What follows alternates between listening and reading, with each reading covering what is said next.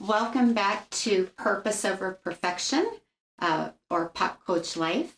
It's good to have you back. We've been working on relationship postures, and if you've been watching, you've already um, seen relationship posture one and two in the videos I did for that, the podcast. And so I'm just going to do a quick review again of uh, the four postures, pardon my glasses. Uh, the blessing of middle age, just needing readers. So, so the relationship postures we've been talking about one is you count, I don't. The second one is I count, you don't count.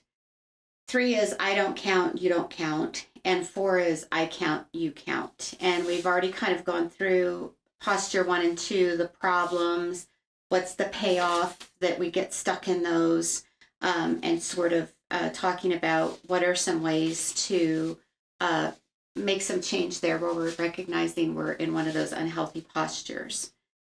So, posture three today, it's I don't count, you don't count. So, I'm not seeing value in either one of us.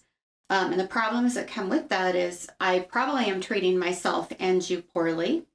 Uh, I don't see or give value to either one of us. And if we're in this kind of dynamic together, we engage with the world from a very, what I would call valueless perspective um, and make ourselves victims. We might reinforce one another's victim stance, and there's probably a tendency to externalize instead of problem solve. So, kind of blaming the world and blaming other people and feeling less than, or, you know, I can't get anywhere, or we can't get anywhere as a couple. We just aren't ever going to get where we want to go or be successful. And by success, that can be a variety of different areas of life and relationship. Um, it's similar in some ways to posture one, I think, but it's almost like this doubling down effect if we're both engaged in this posture together. So it can be really enmeshed in that sense, and that's not completely about enmeshment, but I think that's a typical dynamic. And the way it kind of shows up is it's us against the world um, and we aren't probably aren't going to challenge one another. So we might kind of sit with our spoiled pudding in the cup complaining about it, but we're not likely to challenge either one. Put it down then and go make some fresh pudding, if you will. Go out and try something different uh, to problem solve or change the circumstance. Um, the reward I think that can come with this is we're not accountable can avoid risk. Um, I definitely don't have a partner that's, you know, if we're engaged in this, we're not going to challenge each other again to take risk or make change. So, um, and we may kind of tell ourselves, well, if I if I change, then I'm going to leave my partner behind. So it kind of lets us hide, I think, a little bit, you know. So again, in that us against the world thing that can play out in these relationships, that might actually feel powerful, right? Because you know hey baby we're taking on the world together.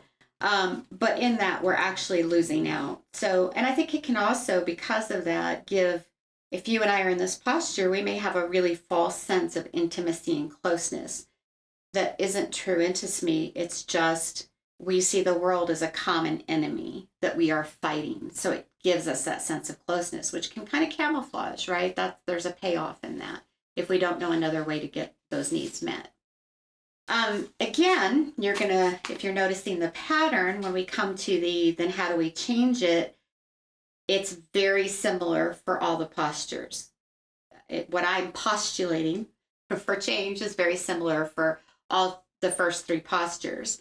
So again, you're going to want to explore and develop a stable sense of your own value and worth. That will also allow you to see your partners. You're going to want to develop self awareness, take ownership of your own thoughts and feelings, right? Instead of blaming other people for how you feel. Learn and implement healthy boundaries for self. Stop blaming others or your partner.